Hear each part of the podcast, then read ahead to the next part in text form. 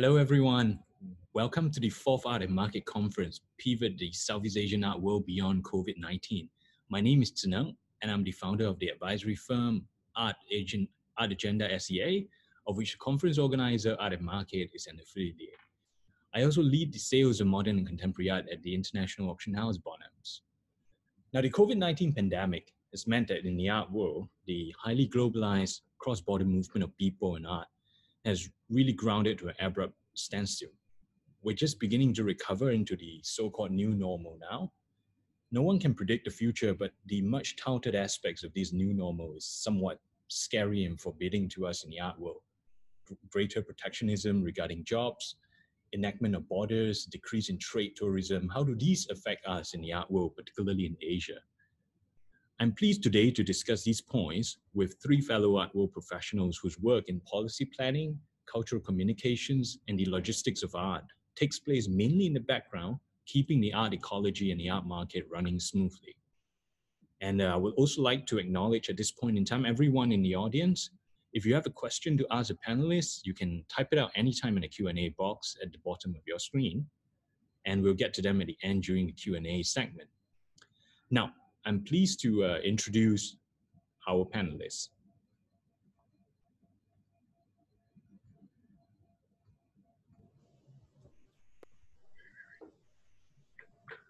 We have, um,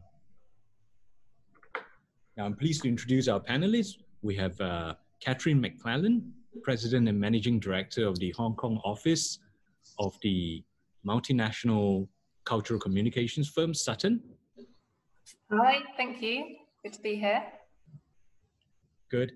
Ida Ng is CEO, Art Move Helutrans Group, which is one of Asia's largest and market-leading art logistics firm. Hello, Ida. Hi, everyone. Hello. And finally, Loh Eng Tiong, Deputy CEO at the National Arts Council Singapore, which devises and implements arts policies in Singapore. Hello. Hi, good afternoon, Tseneng, Catherine, and Ida. Good to meet you. Hi. Hi. Okay.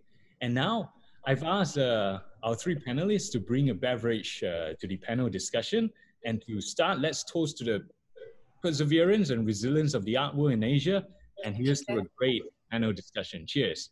Cheers. Cheers.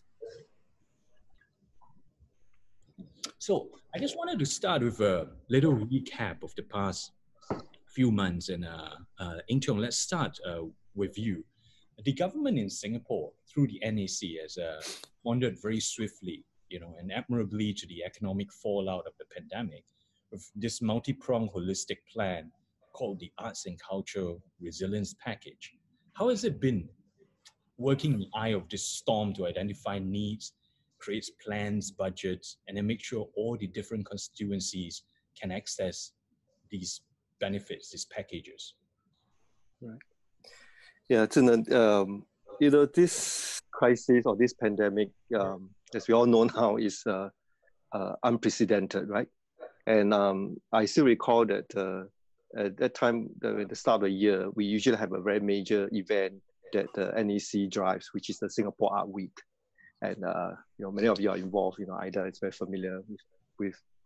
And I still recall we were like the, you know, uh, putting up all the events. We have uh, usually in Art Week we have almost hundred over events, big and small, for the grounds up, and uh, we also have um, so-called major exhibitions that were launched, and as well as uh, SEA Focus that's organized by STPI uh, for the second time, uh, you know, which is a kind of a, a platform, a commercial uh, platform that gathers some of the best uh, Southeast Asia art galleries here. And when after we did all that, I still recall the the day where uh, the period art week end, ended on the uh, 22nd of January, and then uh, right on 23rd, we then had the first uh, ministerial task force announcement that actually come that that told us that actually uh, we actually COVID has hit Singapore. And and from that point onward in January, you know, we all know that our all our lives has been kind of absolutely disrupted at that point. At that point, and when it all started, um, we were kind of no one knows any better. We are all trying to grapple the issue, and, actually, when it started from what we what was actually predominantly seen as a health and health concern, health and safety issue in the beginning. And to now we know it's not just a health and safety issue, it's a fully impact on the economic one. And in the in the beginning stage, as a as a policy planner and as a National Arts Council, of course, we were working on uh, kind of working with our arts community and arts industry, how to put in the safe uh, distancing measures, how to operate within the kind of new constraints in the beginning stage in the February, March. And of course, when we enter into March where circuit breaker was announced, and then of course, then the extension of circuit breaker over two months, um, the, the whole impact is, is again a, a different one. And we know that uh, it has to very much not to just about safety and, and health. It is uh, very much how do we all have to survive uh, this uh, crisis that, has a severe impact on the, the whole business operation and the economy. So from then we shifted and our most immediate concern then was aligned uh, as what the larger national concern uh, as, a, as, a, as a nation is that how do we protect the livelihoods of the individual artists and practitioners? So that was utmost of our concern at that point when we know that when we go into circuit breaker, breaker everything was shut down. There's no activity, meaning there's actually no form of kind of income or work for, for everybody. So livelihood of the practitioner was big was our major thing we had in mind. At the same time, how do we preserve the capacity of the industry, not knowing how long this thing is going to last? And um, so we went into a lot of the, uh, the, the designing of the policy on how to respond to actually achieve these two things. And at the same time, we had to take a we have to take a very ecosystem view, meaning to say that we are just not concerned about the artist and individual practitioner who whose kind of production uh, of work is being disrupted. We have to take the whole ecosystem view, meaning that all the adjacent industry, the supporting industry, so be it art logistic, the gallery system, the commercial gallery system, and uh, even the other people, the writers, the, the, the curators, across the board, how would they be impacted? You know, so um, we while we have schemes to develop to to look at how to support the individuals, we also then need to look at see how we can help to support the capacity of the industry, uh, particularly uh, com- us companies as well.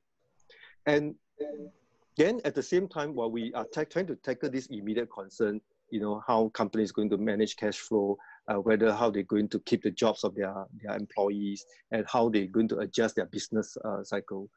We also know that um, we can't just roll out schemes to address the immediate concern. We have to take this opportunity to say that while we are finding ways to support the, the practitioners and the industry and the companies and the industry, how do we at the same time make use this opportunity to prepare them better in terms of whether is it upskilling and acquiring the necessary skills that in time to come when we enter into this whatever situation the new normal you may call it that they are in a better position to then write on it so that has been how we have done it and more importantly along the way um, even though time was very tight and we have a very very short timeline to design policy schemes to roll out and support.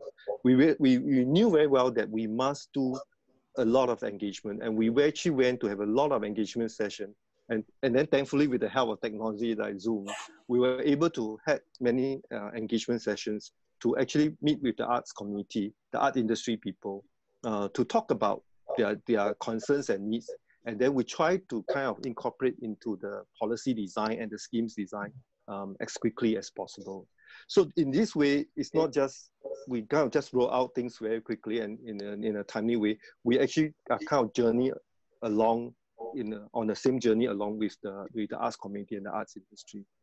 And I think in, in that respect, I, I must say that the Singapore arts community industry has been very um, uh, responsive in, in kind of working with us. Um, and when we ask for data, ask for information, they were very ready to, to share that and um, kind of that there was this kind of kind of trust that uh, we will there to support each other to to roll out. And with that, we could practically design and, and uh, a scheme, for example, within a week and actually rolled out and actually disburse application and grant scheme within less than two weeks from the point of announcement.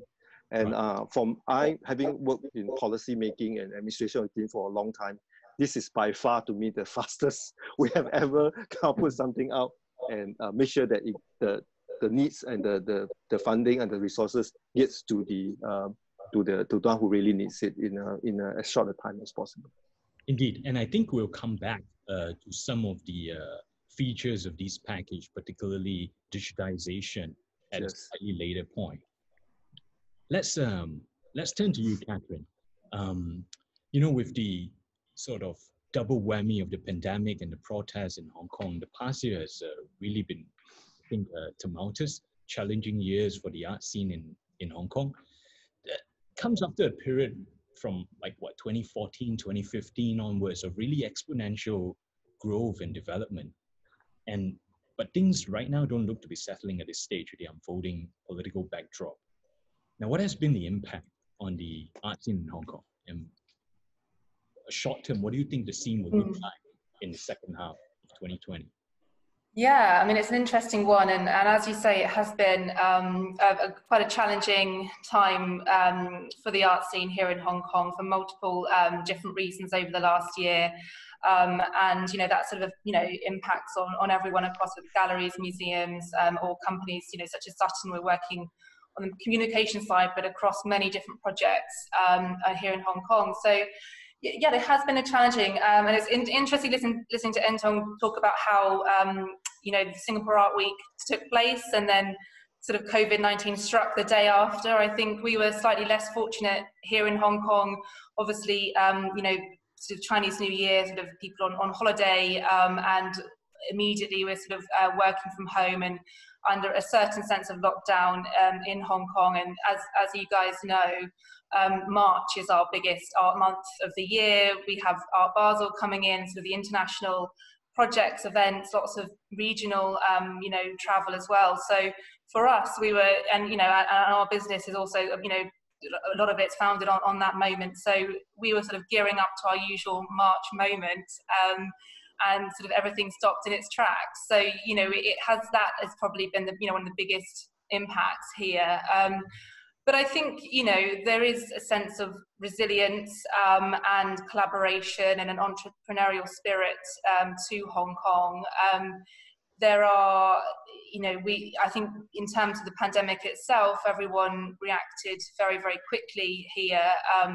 Took it very seriously, you know, mask, social distancing, working from home, we worked from home immediately uh, for, for many months and, and were able to communicate and continue um, all our support for the clients. So that's helped to really contain the situation, and it's allowed the um, the gallery scene and museums here to reopen um, quite swiftly. Really, obviously, travel. You know, people can't fly into Hong Kong, so it's all about local audiences and opening opening here in Hong Kong. But um, it was, I think, maybe three or four weeks ago, we um, opened a, a, huge Baselitz show with Gagosian uh, in Central, and it was, you know, very popular. Lots of people coming, um, all the health and safety precautions there, but actually, you know, we're able to sort of see art in real life again, which is which is good. And I think, you know, the longer term prospects, obviously, there's, you know, there's there's still there's still a challenging scene here, and um, you know, the global, you know, impact of the pandemic and other factors will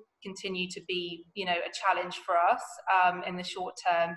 But yeah, as I say, there's a certain resilience in Hong Kong. The arts community here is very strong um, and supportive of each other. So, you know, even today, I went down to, there's a new art fair called Unscheduled, um, a pop up art fair in, in Tai Kwun, which is an incredible um, heritage space in Central, um, recently opened. Um, and the art fair was just organised by the local galleries here, the Art Gallery Association. Uh, was sort of, you know, what, what can we do here in Hong Kong when the bigger the bigger players aren't able to travel in, and um, it's fantastic. So, you know, everyone there sort of excited to see each other, excited to talk about art. So, I'm I'm hopeful, I'm positive. I, you know, I think Hong Kong's got a great. Um, resilience and we've got some exciting things to come come up uh, this year in the art scene yeah I think definitely uh, these kind of grassroots activities and um, ideas born from the ground, uh, coupled with what Eng Tiong has uh, earlier said, you know, from effectively top-down, uh, short-term, long-term mm. policy planning, um, a combination of it. Uh, I see it as something that helps to uh, helps us to get the scene back on track in that sense, uh, coming out of this. Now let's turn a little bit to the background of things. Um, Ida, the logistics of art, you know, it takes place oftentimes in the background. And, you know, as we see the pandemic shutting down museums, galleries, uh, art fairs, these are the obvious sort of victims. Uh, the impact on logistics is often overlooked. Your art moving exhibition related businesses, I assume, are rather severely impacted. But are there aspects in geographical areas in your business, perhaps, that you think have stood up well in this time?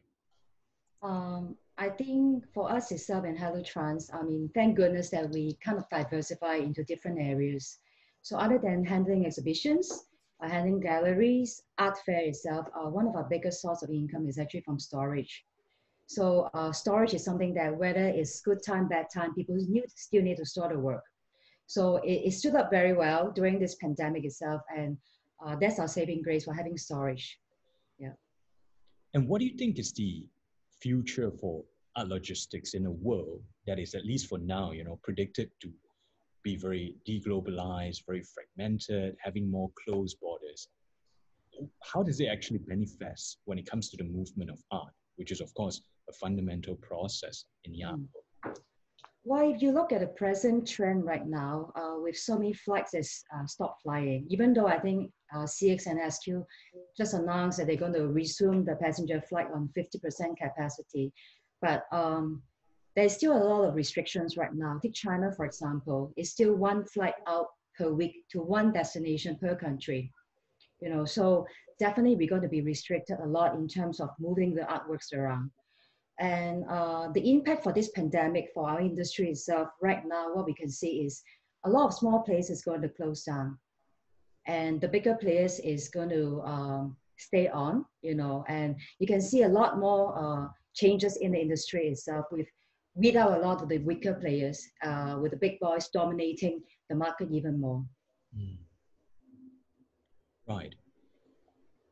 Catherine, I wanted to uh, uh, circle back to you. Now, in your work with uh, art institutions across uh, Asia, not just in Hong Kong, do you see any kind of um, new values, uh, positions that will be taken or emphasized coming out of this pandemic, um, either on an individual level with people or articulated already at an institutional level? Yeah, I mean, I think things, you know, might take a bit of time to trickle through more on an institutional level, but I think certainly um, that sense of connectivity and connectedness has been been really important. And I think, um, you know, you know, to go back to sort of the Art Basel moment here in March, that's the time when we often meet with people in person and um, you know, did a lot of planning for the year ahead and kind of talk to talk to clients and talk to sort of uh, friends in the industry, um, and not having that sort of moment of connection, um, you know, it, it, it's sort of quite a challenge. And I think it's made people adapt quite quickly, um, and you know, things such as this, you know, this Zoom platform um, has allowed people to sort of stay connected, and, and it has become a really important thing. So I, I feel the turn to digital is obviously, you know, been one of the main um, main approaches uh, for many galleries, museums, um, and, and organisations. So to stay connected between on an individual personal level to keep in touch, but also to sort of continue to reach audiences and and um, for some programming elements still to continue um, for different sectors of uh, of the audience. Yeah. Hmm. And and Eng Tiong, you know, yeah. unlike the more visible parts of the art world where you can look at, uh, say, in my world, auction results. Um, you can look at the cancellation of artwork activities, decline visitorships for institutions uh, to trace the effect of the pandemic. Uh, I would say the impact of policy work is oftentimes less obvious, uh, at least to a outsider like myself. As an insider, can you fill us in on this? Yeah, sure. Yeah, you're right. Um, a lot of policy work is obviously very behind the scenes. But I'll say policy work is not abstract in nature because policy work, policy must lead to actual outcomes, must actually impact on people's life. And um, the big question is always how we measure the impact and how we quantify the outcomes. And that is uh, something that's uh, always uh, quite a bit of challenge. And but um, what we have done is that um, we have already actually in just in the last few years, at least in any in the National Arts Council in Singapore, we have already constantly been um, looking at this uh, issue of um, how do you really um, ascertain in terms of arts and culture development, how does your policy really say uh, grow the audience, for example? How does it really nurture the, the, the talent of your, um, your, for your artistic community? Um, all those kind of issues. What is the real value of the arts and culture in the life of people? And we have been um, over the years in National Arts Council been conducting a lot of these kinds of research on that. And from that kind of research, we actually have been able to distill on, on things that uh, how we can then make sure that whatever kind of policy design that we roll out, that we are able to sufficiently measure, measure not in terms just of the very quantitative uh, numbers, right? It's not just uh, that kind of just numbers alone, but qualitatively that policy, our policy um, can actually really lead to um, uh, real work. Now, maybe I give a very example now in, in terms of now this current situation. Um, as you know, we were very determined to, um, in Singapore, to really make sure that, as I said earlier, protect the livelihoods and uh, ensure that the free, uh, the self-employed person, which many of them are freelancers in the arts industry, and as well as uh, coming, how do they, uh, whether indeed, how can they be uh, protected and sustained. So in a lot of the policy that we do now, in a lot of scheme that we do now, we took for uh, we are very clear in terms of what are we we we actually um, put it upon ourselves to make sure that we when we brought out a scheme, we want we want to know how many, for example, jobs or gigs that we have created that really goes to the self-employed people.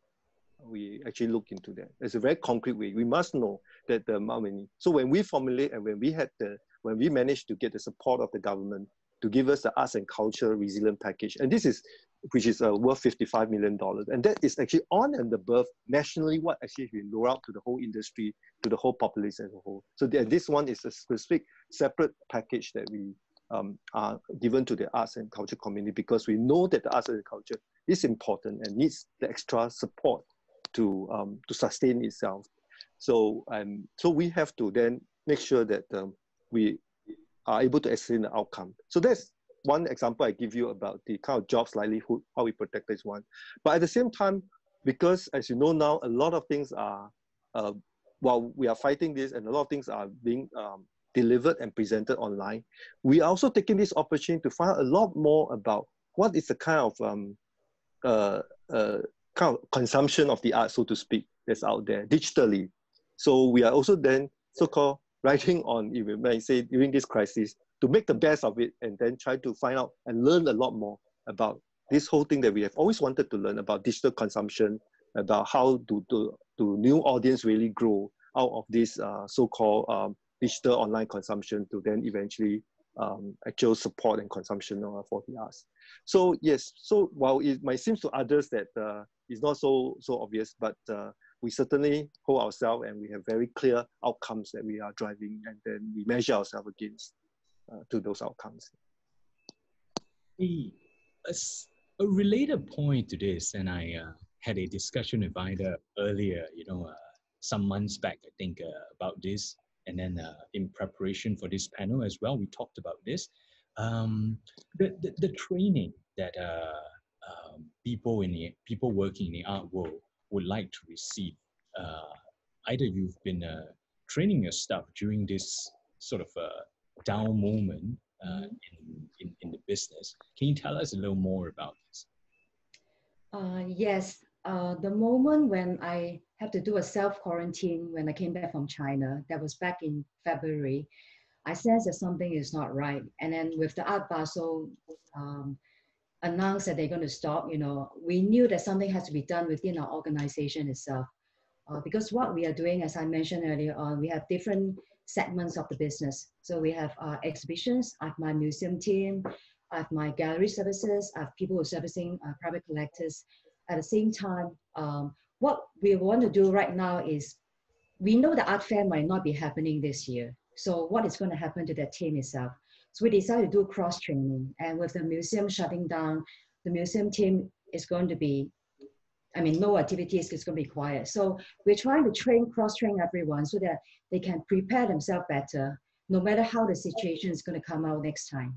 You know, so right now we're uh, holding weekly Zoom meeting on different topics, and the cross training itself doesn't limit to just my Singapore station.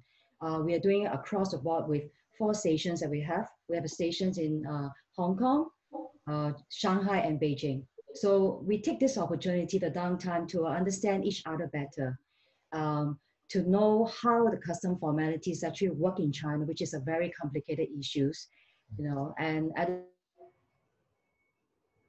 how museum functions. You know, so a lot of many different topics we have come out, and one of the topics I share with you is also art knowledge, because as a service provider in the industry itself, um, we always feel a bit inequipped, you know, not equipped itself in terms of talking to our clients.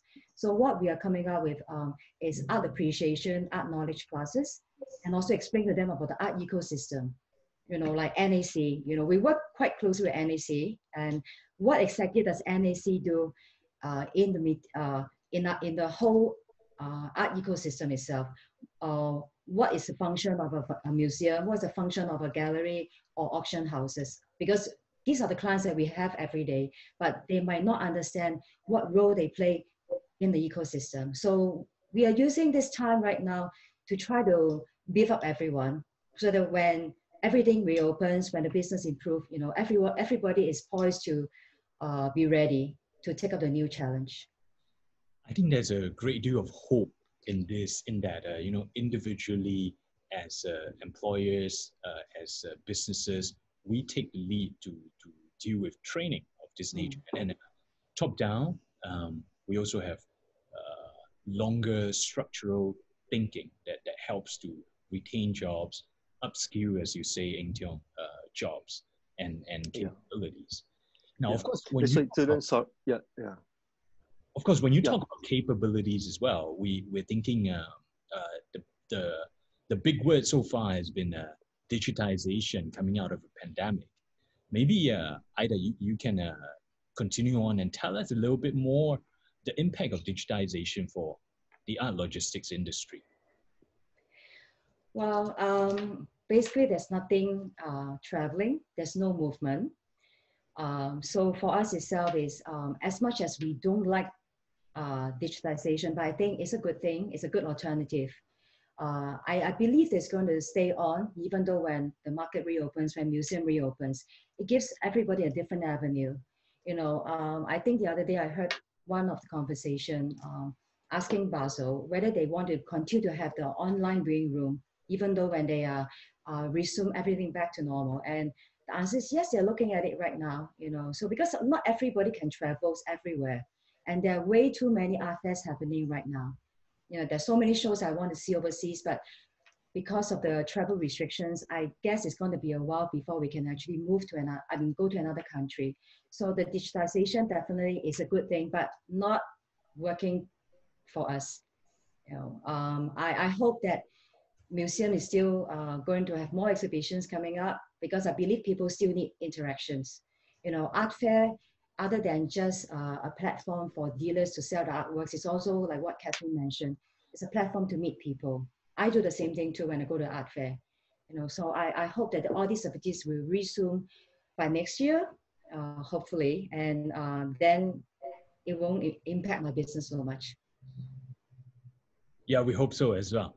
Now, Catherine, um, you know, this audience engagement uh, campaigns, events, uh, they all necessarily had to take a, I guess, a digital shade ever since yeah. the of the pandemic. So, uh, you know, we were talking about uh, Gallery Weekend Beijing and how uh, you work in it mm. in a different way, remotely controlling. Absolutely.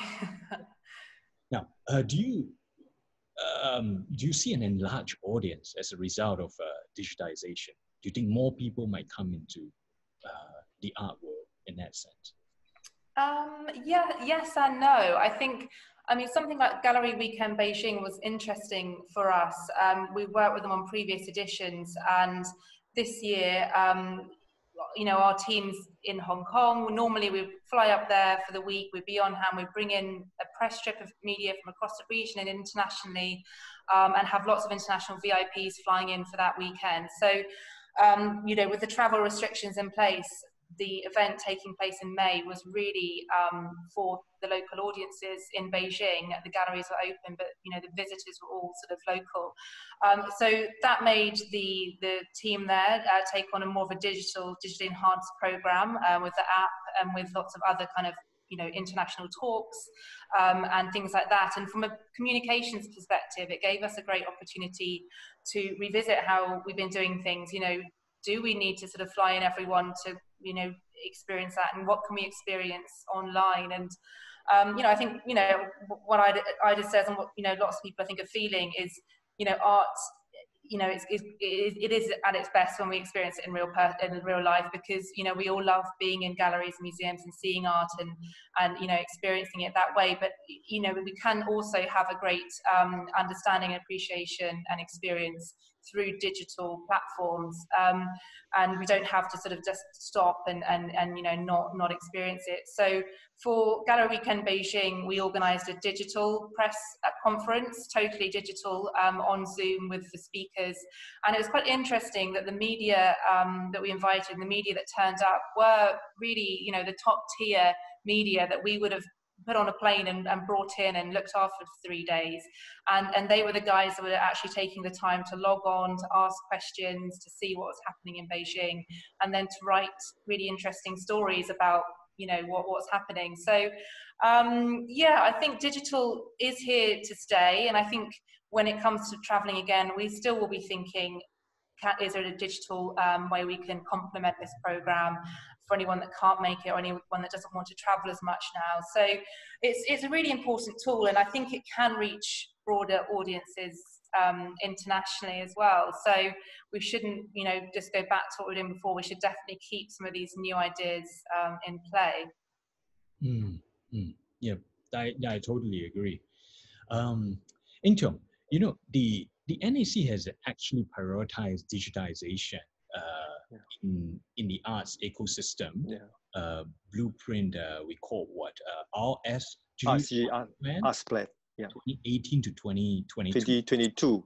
Right yeah. in the middle of it, yeah. even before the pandemic, actually. So this was yes. spelled out two years yeah. ago. Uh, can just fill us in a little more on this, and and how has the sure. pandemic perhaps accelerated this planning? Yeah, yeah. So I um I actually I I'm on the same um I, I echo um and I the point that Catherine and Ida made about digitalization and that digitalization is uh, for here to stay. Uh, but I will actually go a step further. It's not just only here to stay. It's going to permeate any uh, every aspects of the way we obviously live, the way we work, and um, the way we entertain ourselves or consume, you know, all, all aspects of life, but not just there, but actually playing kind of permeating in all the roles, in all your probably your business operation from the, the, the front end to the to the back end. So it is is even more.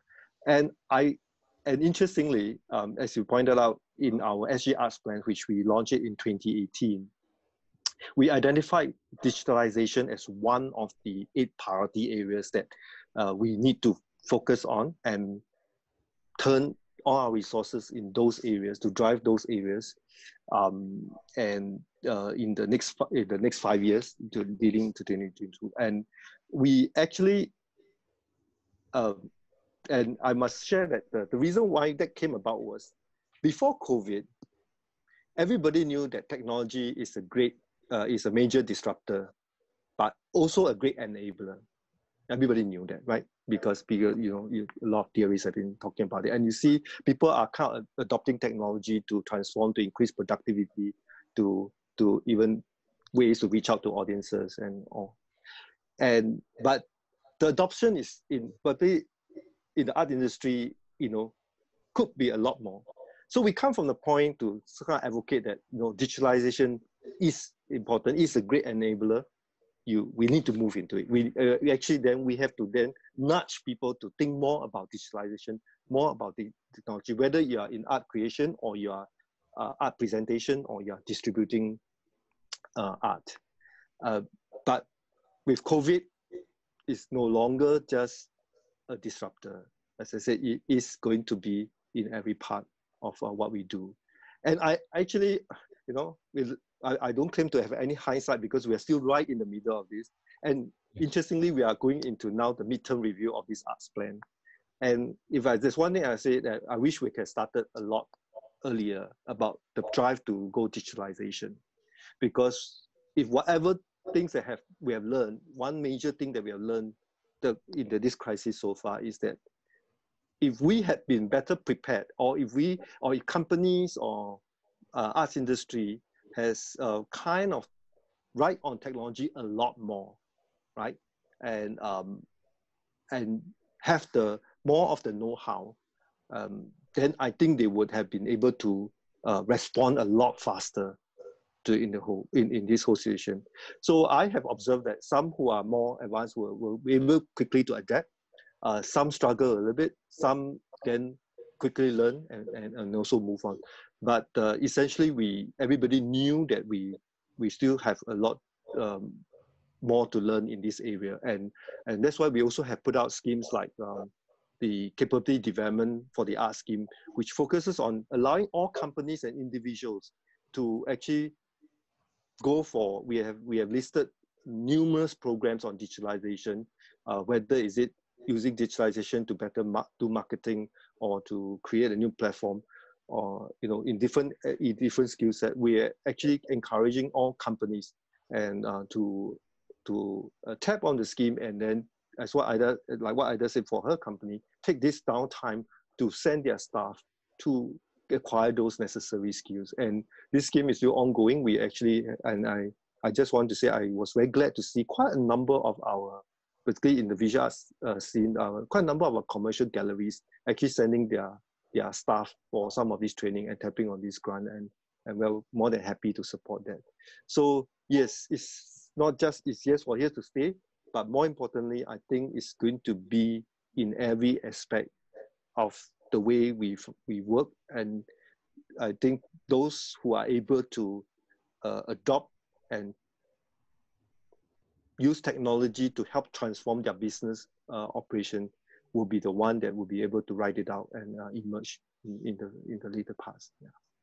Yeah, we're we're definitely seeing these kind of uh, reform art world. Uh, the the very salient aspects of it uh, is changing, um, and now I think it's a very good time for us to uh, take a quick dive into talking about environmental, social, and governance concern (ESG concerns), which has, uh, I think, been um, growing growing um, matter in the in, in the art world uh, and in general in the business world. And I just want to uh, run this uh, set of concerns through each one of you uh, and how you know in your own world this has come out. So perhaps Ida you can um, take us through uh, ESG concerns in your world first.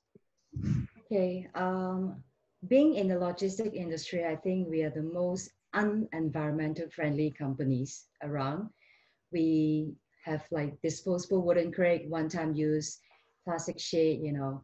Um, but what we are trying to do, and we have been doing that, is to do our part by recycling these materials. You know, we, we recycle our, our wood, you know, to make sure that it doesn't just go to the dumpster itself. And in terms of uh, social responsibility, um, I think what we have been trying to do is to give back to the arts, uh, the, the arts community. You know, um, as you might know, I have an art space in Singapore. You know, the space itself is a very good uh, venue to hold a lot of different type of art activities. Uh, so what we intend to do is to open up the space, you know, work with uh, individuals or different uh, companies who's interested to uh, bring the shows into our space itself, you know, because I think right now working uh, a lot of the music, uh, sorry, a lot of the galleries comes paying rent. As you can see, some of the galleries have ceased operations uh, in Gillman Barracks. So uh, we would like to take this opportunity to offer the space to them and give them another avenue, uh, other than just a digital platform itself. They can still show their artwork, you know, through the space uh, as one of the way to give back to the community. And in terms of the gov, uh, governance itself, this is something actually is inbuilt in our philosophies, in the company's uh, beliefs. Uh, what we are doing is uh, a lot of the, from taxation to uh, government policies itself, um, there's a lot of compliance required by different authorities. So what we have been doing is uh, we want to stay above board, make sure that every single stations that we have is uh, comply to the local or international um, authorities in terms of import export. I think that's very, very important because um, there are companies out there who's doing some funny business. And for us itself is we want to make sure that uh, we say no to the client, you know, and at the same time, uh, we also ISO certified. So compliance to us is uh, very important uh, issues in our daily life. Yes, of course, of course. Yeah, so it's not whether COVID or not. I mean, it has been around, uh, but it's just getting more prominent right now in the nowadays world. Mm. And of course, uh, you know, uh, Catherine, uh, in in our uh, individual phone discussion, we we talked about shifts in work mode, uh, principally the reduction in carbon footprint as a mm-hmm. positive side effect of the pandemic. Uh, I'm just thinking more the social governance aspects. In in the Sutton imagination, what would a 21st century public art institution in Asia look like? Um, yeah, I mean, I think there's many, many different aspects to to consider on those on those elements. Um, as you say, we did talk a lot about this sort of the environmental impact of you know the way the art world operates and for us you know traveling a lot and you know the the planes and the carbon footprint. But on a sort of social and governance level i think you know there are i think these sort of issues have become um, more to the fore and a spotlight's really been put on them through the, the current situation because you know everyone is sort of um, you know really thinking about how they're running business how they you know they want the business to survive a tough time and and the sort of social aspects that are sort of included within that. So i mean i think for us we've been thinking a lot about diversity um, at the moment within our company. So we have our office in hong kong which is um, you know our, our, sort of team is incredibly international. So, you know, local team members, team members from across Asia, but we also have offices in London and New York as well. So, um, really thinking about diversity and how we recruit people and how we go outside the normal channels of, of the art world and kind of diversify our workforce. Um, we've also been thinking a lot about wellness and mental health um, because, you know, and especially at this time, those issues are, are incredibly important. Staying connected and looking out for team members, and you know, we don't always um, you know, everyone's sort of in different areas around around the city and, and thinking about how we can look after them. Um, and yeah, I think, you know, as Ida said, we've, we've always run the business here in, in very responsibly and, and in line with all, all necessary um, sort of government, you know, guidelines and kind of we are a sort of you know respected international company for that reason and, and our clients you know are you know range from you know people like UBS down to sort of you know grassroots sort of artists or um, you know foundations organizations like that. So we have to be compliant across all those levels um, and have the right policies in place. Um, and it's kind of my role in, in Asia to make sure that that's that's happening and, and we're kind of compliant. So um, they're always important, but I think the last few months have really, you know, made us look at those and make sure we're we're kind of doing things the right way. Is it the same experience for you, Eng Uh, do you feel like maybe yeah. in a few months there's been more of this discussion? Um, well, in the last few months, I, I, I, I think we are grappling with a lot of the real uh, survival bread butter issue. But uh, all along the scene, I guess, in the art scene, and also from us, uh, from the from the aspect of me coming from uh, as a, as an arts council, we obviously always will want our art, uh, our arts community and our arts industry to be um, environmentally and socially responsible. And um, we believe that uh, particularly the arts has a way uh, has can play a great role in advocating that, and that should uh, be something that uh, could on on practitioners' mind, on people who operate in the industry mind, and you can if you can do what you can, like for example, some of the things that Ida share as a company, how they try to mitigate the the the, the kind of uh, environmental concerns that they have in terms of the resources that they have to consume in order to in order to do their business. Um, I think it's important to then for us to always encourage and recognize everybody doing their part. So for example, I mean, it may be a very small thing like um, when um, uh, when SEA Focus was organized, you'll see that, that uh, the wristband is actually a recyclable wristband, electronic wristband that uh, encourage people to then not just use it and throw, but to give it back, and so that next year you could just reprogram it and then use it again. Uh, I, I said that because I remember having a discussion with Emi Eu, who's a STPI's organizer. He said, hey, uh, why, why don't you print the year on the wrist on the on the ribbon of the wristband? He said, no, if you print it, then they can't recycle it, you know. So so it becomes a non-descript wristband. Um, but but there's a there's a trade-off, right? You know, so you less of the branding, uh, but uh, it's something that's more environmentally friendly. But these are is an example of small things that I think we must consciously keep trying to do it, and and and hopefully over time it will create a larger impact. Well, the issue of governance, I think, is always our concern that uh, in, in for us because we always want to make sure that in Singapore, our businesses, our industry, or within the community, there's always strong code of ethics and governance uh, in, uh, operating uh, as far as possible. Because Singapore, we build ourselves on, on the brand of trust, right? We are, we are a place where we are the trusted place for business, for, for practices, and it's something that is very important to us uh, as a country. So uh, constantly, I think, well, if, as a council, we may not be working very much involved in the so-called commercial kind of practices, but it's uh, some, something that we like to encourage to make sure that uh, there is good practices between, say, artists and, and their galleries and galleries and their collectors. And um, as you know, in the art world, sometimes not everything is so transparent. Uh, but uh, I think we can move towards that. And in time to come, we need the industry leaders who, uh, who may come together and then kind of then work together and formulate some and strengthen some of these practices over this period, I think um, some of these, uh, e, uh, let's say, these ESG uh, concerns may uh, accentuate even more. Uh, but on, on, the longer term, is uh, something that obviously we, we, have to keep in mind. And hopefully, this crisis crisis doesn't push some of these effort that we made in these areas kind of backward. In fact, we should then, kind of as we transform, like move some of these issues forward in time to come. Yeah, classically uh, make best use of the crisis. And uh, yes, yeah, I think that is the that is the yeah. Don't don't wait don't waste a crisis. Yeah, yeah. That's what we always say. Right. Yeah.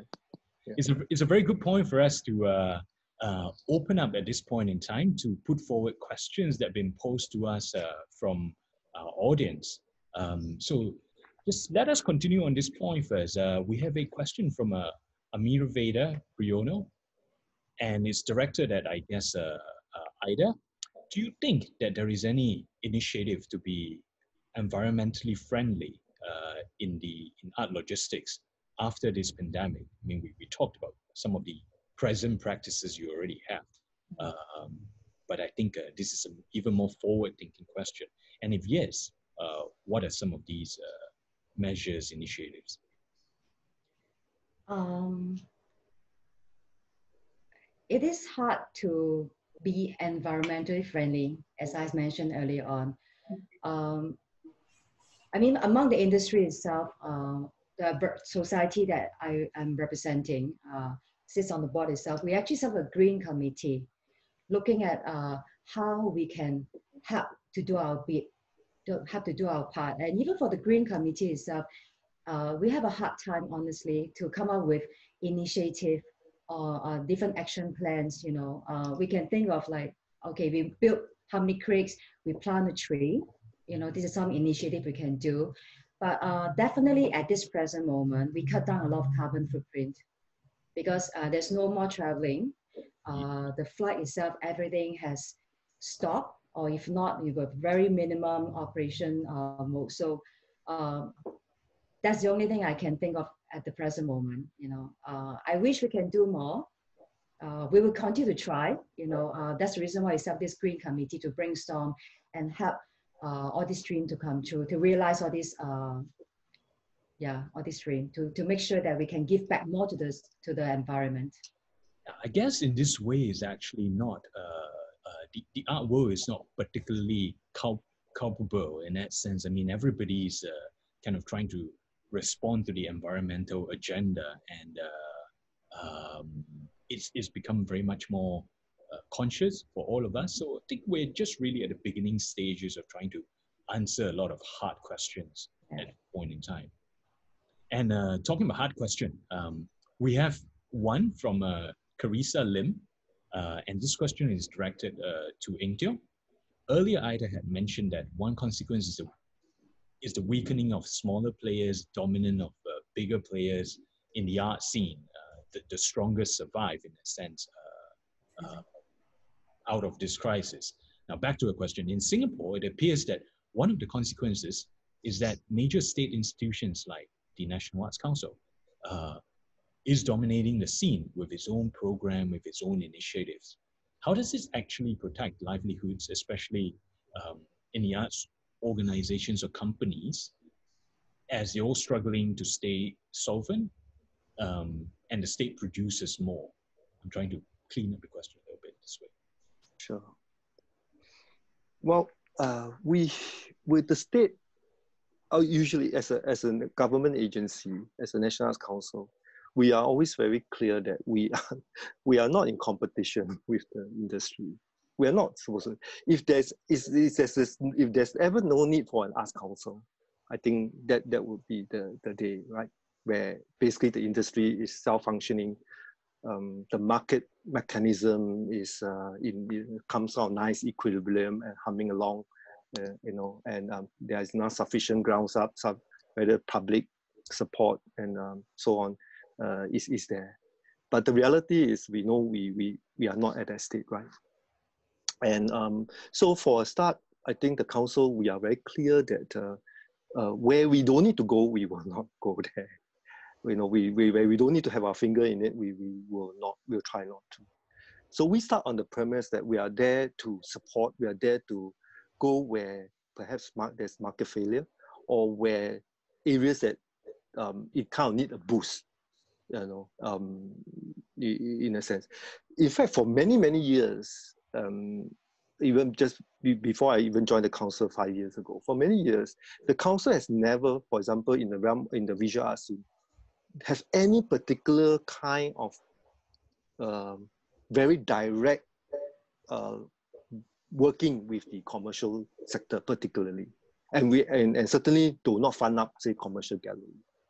But over the years we have kind of shift our position because of also feedback that uh, if you take an ecosystem view and the ecosystem view where all of the players be it public or private has to come together and support the artistic production uh, in the best way we can. And and then sometimes we have to actually work with the private uh, uh, sector people to to to maximize the kind of impact. So if so very concretely if an artist were to do a show in a in a commercial gallery um, in the past if i say no because it's in a commercial gallery and it's a selling show then i shouldn't fund it i should step away from it because it's, it's best left to the market I will only support shows when it's organized by independent or non-profit space. And then, but then we know that our, for example, artists can't just be always presenting their work in an independent non-profit space or in, in museums, right? They have to have multiple revenue, avenues of reaching out their work. In fact, the commercial side is where most artists will get their support because that's where collectors buy their work and then they can sustain their practices because mu museums can't completely take on that role because there's just too many artists out there. So we realize that if we don't try to support the artist who is going to do that show in the commercial scene and yet actually sell and, and may not sell, right? Um, then we have to give that legs up and we are prepared to do it. If the day that's not necessary because the collectors are there and the artists, when they do a show, the collectors is going to go there and artists will get sufficient support, galleries sufficiently get their part of the profit to keep going so that they can continue to support the artists, then then I think the, the state will, will never uh, move into it. And so that's why even at this stage when we are say getting everybody to upskill, whether you're big players, small players, whether for example if you are you are a company like Helutrans or a small gallery that's only five star, my the amount of grant that we give you is actually the is, is, is the same. It doesn't mean you're smaller. Uh, so so I, I'm sorry, you know, you're, I know you got many workers. I'm still only give you that maximum that I can fund only that amount. And that amount is exactly the same as what will fund up uh, a gallery of five people. So uh, and, and and so we we are trying our best to um, not get in the way or in I think the case I think we where the question probably allude to is that inadvertently uh, un- or maybe some unconsciously uh, push out or or or, or uh, some of the, the small area. But we, we are very conscious of that. But that that has always been how we have operated. And we, as I said earlier, uh, at this time, after this, we, as we know, we are still right. We are still going through this whole this pen, this crisis. Uh, what comes out of it at the end, and we may not have a point where I say this is over and that that is it. We may we may take some time to reach that steady state, and of course, um, we are very NAC. We are watching very closely the industry. That uh, as I said, the the survivability of the companies and um, whether how many uh, we are able to support and make sure that uh, there is a substantial capacity that's preserved that can continue to function, of, which without it, I think in time to come, will be just even more difficult to rebuild that. Yeah. Right. I think uh, staying on this uh, same topic of uh, um, market forces and the hand of the government through uh, you know state organs instruments. Uh, we have a last question, I would say, from uh, Sarah, and this is directed to Catherine. Um, and of course, I think uh, Ida, you might have an opinion on this as well. How will Beijing's new national security law affect the vibrancy of Hong Kong's art scene for art production and buying? This is, of course, uh, the big question out there. Absolutely, it's a big question, um, and you know, I think at this stage, uh, you know, it is a bit too early to really say exactly how how that will um, impact the art world and the art scene here in Hong Kong. Um, and you know, of course, you know, people may be concerned about it, and artists are you know thinking about their future here, but you know, Hong Kong has got a very strong, um, vibrant art scene. It's got a very varied arts ecology from artists through to, you know, the big commercial galleries. It's a major art centre in, in Asia. Um, and there's many great things still, you know, you know, happening. As I mentioned earlier, Tai Kwun opening recently, the new art fair popping up today. We've got great things on the horizon like M you know, long-awaited new mu- museum um, opening next year as well. So, I mean, it, it's hard to say how how you know that law will impact the art scene and many other aspects of, of life.